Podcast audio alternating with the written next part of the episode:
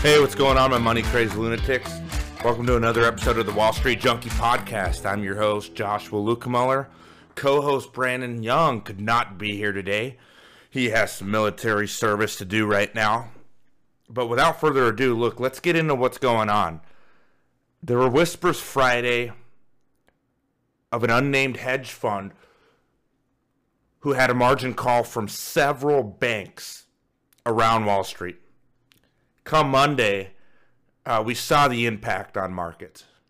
Right, the the market was down overall. We were in the red, especially with with um, bank stocks, specifically European bank stocks that were exposed to these trades. With now the hedge fund that's being named Archegos, uh, there were a few European banks that were heavily exposed to these um, derivatives that Archegos opened, Archegos Capital Management and they basically got um, margin called by these banks, and as a result, you had double-digit um, declines in these bank stocks. So you had Credit Suisse down double digits. You had Nomura down double digits. So a lot of your international and European bank stocks heavily affected, and you also saw a little bit of uh, this touch the um, the big global banks like J.P. Morgan, Goldman, there's more whispers out there of potential banks that are affected, although it's still coming out now. Not everyone knows the full story, so I'm not going to give too much of my opinion on the specifics of this case, but rather applying it to you guys, right? This concept of margin that we're going to get into. But just to kind of give you a little bit of what was going on. Look, the losses are still unnamed but yesterday positions were liquidated up to as much as $30 billion. So there was a freaking fire sale. And some of the stocks that were affected Viacom, Discovery Inc., a couple of these to name a few. So just keep your head, you know, keep your head on a swivel. I think there's some opportunity out there, and I'm going to get into that later on in the episode.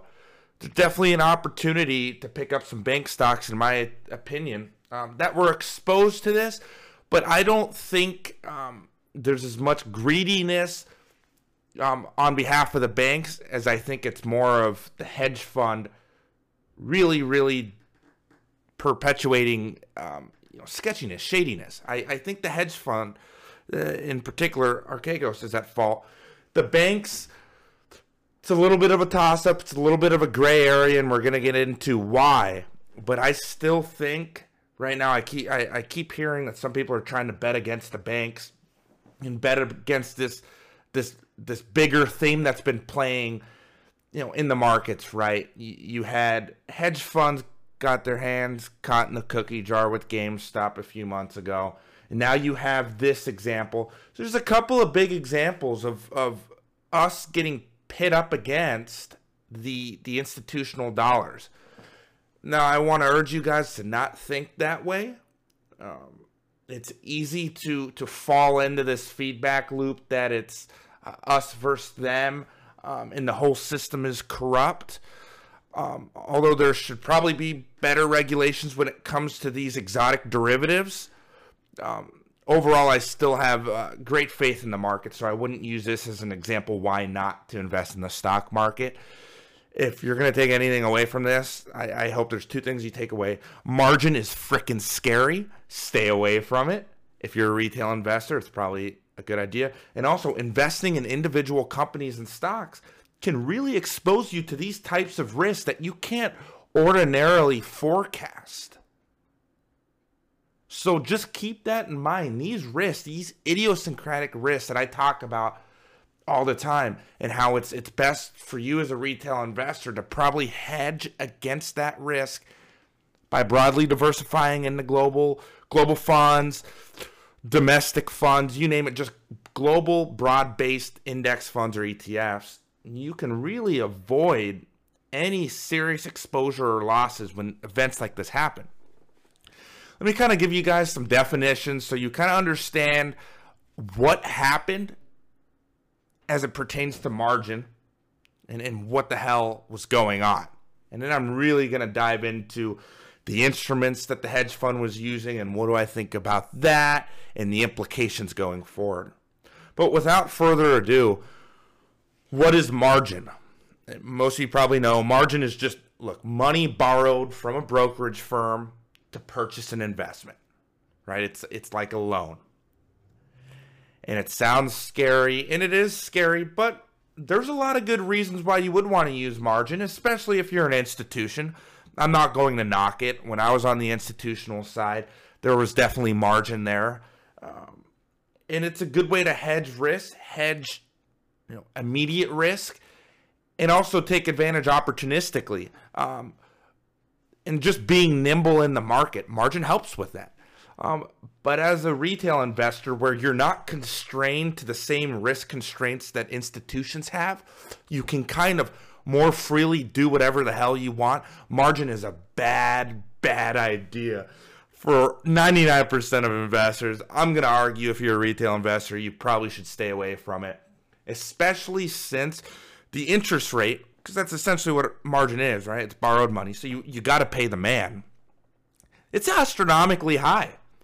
Look, if you if you have an account with an account balance under a quarter million, which I'm I'm assuming most of you guys listening in probably do if you're around my age. Um, the interest rate you're going to pay on these margin loans is is astronomical. It, it's typically seven to eight percent. I was looking. It varies across brokerage firms, but um, broadly speaking, generally speaking, yeah, seven eight percent is what you would expect. Now, if you're in that quarter mil plus mark, yeah, you could get into that six or seven percent range. Specifically for me, I I tried to see what the requirements were. F- if I wanted to get margin, it was going to be about six point eight seven five percent, which that alone, that is a hard, hard loan to pay and cover your nut if you're just investing solely in index ETFs, especially when you're considering inflation. Uh, so that's a that's a hard loan to keep up with. You better have real conviction, and, and more than that, you better be good at stock picking if you're going to utilize margin in your accounts. Because margin is fantastic on the way up, but it snowballs just the same in the downward direction and can completely wipe your account out and cause you to get margin called just like this hedge fund did. You know, again, look, buying on margin, act of borrowing money to buy securities. And basically, you're buying an asset um, with only a percentage of the asset's value, and you borrow the rest from the banker broker. Um, and the securities in question act as kind of collateral. So you don't actually have to have all the money to buy the securities you want. Right? Just borrowing money. It's as simple as that. Um, and then so with margin, there's margin requirements, right? Minimum account balances that your broker needs you to have in your account as collateral, you know, to manage risk, maintain their risk profile. They're not just going to allow you to leverage through the moon and have little to no skin in the game. No, you have to have significant skin in the game. Um, so, for example, let's give you an example of margin requirement. Let's say you have a margin requirement of 60% in your account. That means, look, if you wanted to buy $10,000 worth of Tesla stock, you have to have $6,000. You have to have $6,000 in your account and the rest you can borrow from the bro- broker, right? You, so you'll borrow 40% of that 10,000. So you can effectively leverage your account pretty significantly. You know, you can double your buying power, and in some places you can either, you know, either double or triple your buying power. So, great tool on paper because you're like, wow, I can double or triple my gains. But it works the same way in the downward direction. You can double or triple your losses. So, just give you more an example another buying power example, just so you guys kind of understand the magnitude um, and how quickly things can go wrong. Let's say you deposit, you know, ten thousand dollars in your margin in your margin account, and let's say the margin requirement is fifty percent. With that, you can buy effectively twenty thousand dollars worth of any stock index fund ETF of your choosing, and you only need to have that $10,000 in your account, 50% of the purchase price. However, however, if for whatever reason the value of those securities go down below that 50% margin maintenance requirement, you have to add additional security or additional cash to meet that requirement. And if not, if not, the broker of choice can force to sell your collateral, your securities to recover and recuperate their losses. Which basically means look, if if and typically this happens when there's significant um, loss in a particular security. That way, you know, your margin requirement, you know, your account balance would fall below that requirement. So you'd get a margin call. And to make matters worse, then the broker does this margin call and forces you to sell a stock. Even if you don't want to, you have no choice. That is how a margin call works. You have X amount of time to deposit money, normally a couple of days. And if at that point you still have not met those minimum requirements, they will force to sell and recover whatever losses they can. And so you're forced to sell positions at extremely unfavorable prices. And look, when you're looking at these numbers, when you're looking at margin, when you're looking at your effective buying power, it's exciting, right? You can double or triple your gains. That is those are big numbers. That can make you very very wealthy. But there are so many other ways that I've preached on this podcast that can make you wealthy using risk adjusted approaches without gambling. Because, in my opinion, using margin, especially in practice, how it's used today from a retail perspective, it blows my mind. It blows my mind. So I would stay away from it. And just, just to give you kind of some statistics that scare the hell out of me and should scare the hell out of you when it comes to retail investing I've always talked, you know, since I've started this podcast, I, I know I talk about retail investors time in and time out. And I know it's probably, you know, getting tiring at this point hearing it, but I think the behavior of retail investors has completely changed since 2020 with this influx of new money, with the extreme overconfidence um, from groups like Reddit Facebook groups, Discord chats, you name it. These are some of the guys that are using margin. And I don't think they're using it appropriately. They might think they are. I, I think it's going to catch up to them at some point. But to give you some crazy statistics, let me pull them up right here. Yeah, so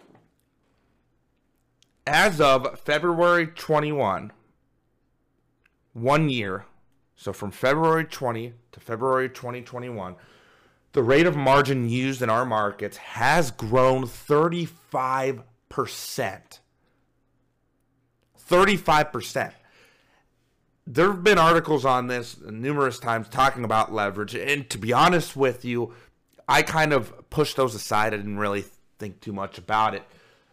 But when I see something like this and then I read 35% growth in the use of margin, uh, that is a very, very scary, and startling statistic.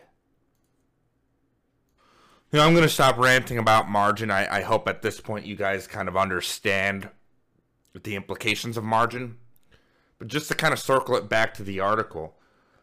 So as I talked about, look, they Archegos Capital Management had a margin call by multiple banks because they opened highly levered derivative positions across multiple banks. And these banks called them and they defaulted. The exact loss is still, like I said, unknown. But I can tell you there was a fire sale that approached $30 billion in value. Right? So Archegos had to liquidate astronomical positions to meet these margin calls. And that just blows my mind. The derivative instrument in question is a CFD. A CFD is essentially it's it's like a naked put in the sense that you have these derivatives, but you don't own the underlying. Right? So you place a directional bet on the price of a security without actually owning, buying or selling the instrument, the underlying instrument rather. You know, CFDs, it sounds complicated, but it's it's much like a futures contract. And at the end date or earlier, if you decide to unwind the position, you know, the difference is paid to either the the buyer or the seller. The buyer in this case being Archegos, the seller being the banks who were on the other side of this trade. So, for example, let's say the buyer are in in, in this example, the the actual price of the stock was significantly significantly lower than um, the agreed upon price, and so because of that, there were significant losses that Archegos uh, sustained we still don't know the numbers, but that just to kind of give you an idea, that's what happened. Some of the some of the stocks in question, I don't think they're directly tied to the the shadiness that was going on from the hedge funds perspective. That hasn't come out yet. So as you know, expected expectedly so, we saw Viacom and Discovery Inc. kind of rebound today. They're up three and a half and nine percent respectively. And today, look, the markets, the broader markets rose, you know, after this news. So it, it appears um, that the markets are relatively unscathed. It's a little bit of a scare yesterday. Bank stocks, some of those European banks are still down. And with that, I think you have to understand a bet against banks, I think, in my opinion, are foolish. I've been bullish for banks on banks for some time. And if anything, I am more bullish because what you saw was banks across the board got lumped into this category. It's kind of lazy reporting and, and lazy thought that people are just going to blame every institutional bank. And that's what happens. And you know what? That's a great opportunity for investors who want to get that active return, get that alpha. Call BS on it look at banks um, that had their valuation slashed yesterday. They all banks across the board were down as a whole. People we saw outflow of money from from bank stocks, the financial sector. That's fine. That happens, especially on headline news like this that is so um, that is so jaw dropping and sensationalized to a point. Um, that you know I think it presents a fantastic opportunity. And if you're looking, I know some people are probably going to buy puts on banks or go short on banks. I think that's a foolish move. I think it's a foolish move. Don't uh, don't don't bet against banks. They have the tools to sustain these losses. They have the balance sheets. They have the know-how to navigate these turbulent times. This isn't new for them. Situations like this, margin calls, failed trades like this happen more frequently than you think, or more frequently that's reported. So just keep that in mind. The one thing I will bring up, though, is from the hedge fund's perspective, from what I was reading, typically on these CFDs, you can't have more than 10% of your portfolio exposed to any one of these companies using CFDs. I think they were going around Wall Street and they were going to multiple banks and picking up these contracts. And I heard that their exposure was was far greater than 10%. So typically banks wouldn't underwrite these these derivatives. They wouldn't take the other side of the trade unless they were lied to uh, by the hedge fund, which is highly likely. Probably they, they weren't being fully truthful. They weren't disclosing their actual position sizes to the banks. So that happened. It's also interesting to note that CFDs aren't legal in the US. They're they're traded in the European markets. And so it's a little bit of a gray area in the actual impact on US markets. Uh, I'm sure you guys know. Look, all these a lot of these institutions, they trade globally. So even if there's products banned in the US, banned in a specific country or region, if you want to, you can. There's always a way to get into these trades, utilize these products if you want to. Just to give you an idea on how much leverage is used in these CFDs, they're borrowing 90%, 80 to 90%, depending on the volatility of the market. And on, you know, I was reading again, let's give you an example. You know, if you wanted to get a $1 million position, you could get it for as little as $200,000 in margin. So if you had $200,000, you could get you could open up a million dollar position in CFDs. So they're just extremely volatile naked positions. Thankfully, retail investors don't have access uh, to these types of derivatives. Thank God. But just to give you an idea, I think this is this is a perfect perfect parallel that you can draw to what the trend we've been seeing in the retail market. This flock to margin, this fo- flock to leverage. And it's it makes sense to a point because relatively speaking, rates are so low, money's so cheap. I'm a big advocate in borrowing smartly, intelligently. I have no problems with that, especially in real estate. Me investing in real estate, I'm all for uh, using leverage, but you have to use it deliberately and you have to use it intelligently. And I don't think there is anything intelligent about using margin in this context. Not right now there's too much volatility. So that's kind of my spiel on that. So let's get into some more kind of current events and what's going on and uh, keep you guys up to speed. Yields took off this morning. They opened five basis points higher to 1.77%, but now they're back down to about flat. They're they're at 1.72%. So you know, they're flat on the day, but this still causes concern for tech. You know, with increasing and uh, rising rates, um, this puts downward pressure on tech stocks, growth plays. So just, just going forward, I would say if you're investing future money, which you should, pay it like a liability, pay it like a bill. Follow that future money, maybe not necessarily into your ETFs or funds that are heavily invested in growth or heavily invested in tech spread the love, so to speak. give give value some love. Give total markets a, some love. Give financials some love. I am heavy in the financials now more than ever, especially with what I think was a um, a slash and a general slash on valuations for banks across the board, where I didn't, where I don't think it's justified. I get the profit there.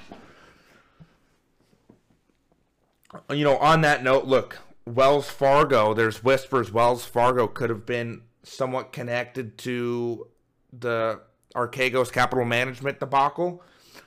There's whispers they're shopping a large block of Viacom. They executed yesterday five block trades estimated at 2.15 billion and they're trying to sell another 18 million dollars worth of shares at 48 apiece before the market opened today. So we'll see if that materialized and see where that's at. Let me look.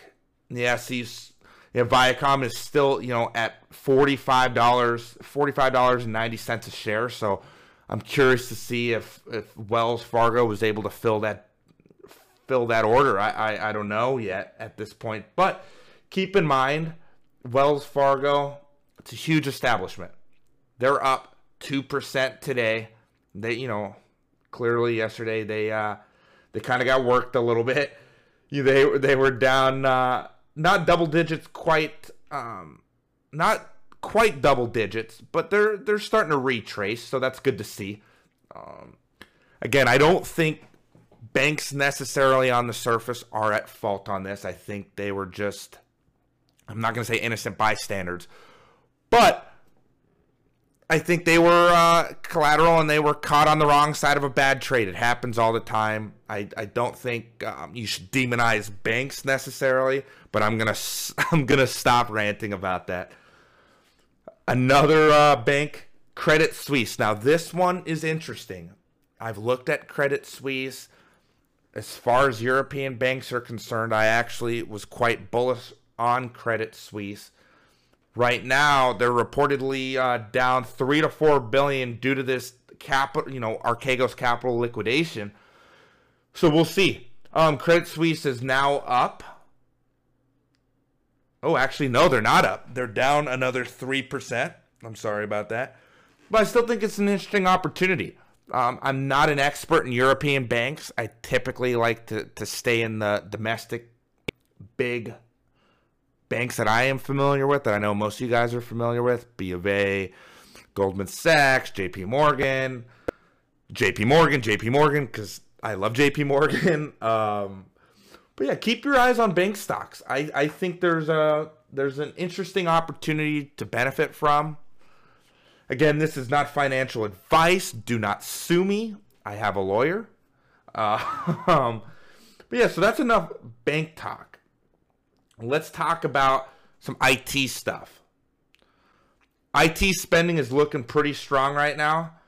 Um, Evercore did a quarterly surprise spending survey, and we saw 80% of IT companies saying they expect to see spending rise, um, and 14% to be exact. So there's some optimism there. There's some growth, and maybe this will help fuel the recent um, bearish news that's come out with tech, with tech, you know, as it relates to the, the rising yields and things of that nature. I think there's significant growth, and that makes sense. You know, when we're talking about the stage of the economic cycle where we're at now, I think if you're positioned with strong balance sheets like IT and uh, tech companies have, I think it makes sense to pull the trigger. And I think there's significant growth there in the future. I don't know if it's necessarily going to come in 2021, but I definitely think you're going to see R&D um, go up, research and development, and I think there's going to be great opportunities there as well. Um, but across the sector, still not entirely convinced tech is the place to go. Although you might be able to find a little bit of value there, but again, it's like finding a needle in a haystack. But just to kind of give you guys an idea, that's going on. So, you know, if you're a big tech guru, I'm not saying avoid tech. You just have to be very deliberate and you got to do your due diligence to find value there. Hope you guys enjoyed this one. It's just me kind of talking about what I saw in the news, what I see in the markets, and kind of my perspective on it. Brendan and I really want to do a lot more of this. Just kind of talk, talk about the markets, share our passion with you guys, and kind of give you guys snippets of what to look for, and just give you guys color in the market so you can apply it to your portfolio. Let me know if you enjoyed this episode. Let me know if you want me to continue doing this with Brandon. Him and I are going to do one later this evening, actually we're going to do one on books. Books that I think you and anyone else in your circle should read when it comes to investing. And we're going to go over some quotes that I think really, really hold value and really ring true when it comes to investing for yourself, investing for your future. And then not just your future, but future generations. So I hope you guys enjoyed this episode. Like I said, make sure you follow, subscribe, Make sure you send it to your friends and family. Make sure you follow myself and you follow Brandon on Instagram. I'm really active on there. I post two to three times a day. If you want to see me talk shit about um, you know active investors and all the other funny posts that I that I put on my Instagram, look, I'm trying to add color. I'm trying not to be boring when it comes to investing because at the end of the day, I think a lot of people that that make investing content, I got to be honest, they're kind of dry. So Brandon and I are really trying to amp up the flavor. So I hope you guys stayed tuned through this one, and uh, I look forward to catching you in the next one. Peace. Appreciate you filthy animals tuning in for this episode. As a reminder, make sure you read the podcast description for any links, helpful resources that I have available to you. Make sure you check out the website. Make sure you check out the Facebook and Discord group chats. You name it. And also, please, please, please do not sue me. This is not financial advice. This is just education. Peace.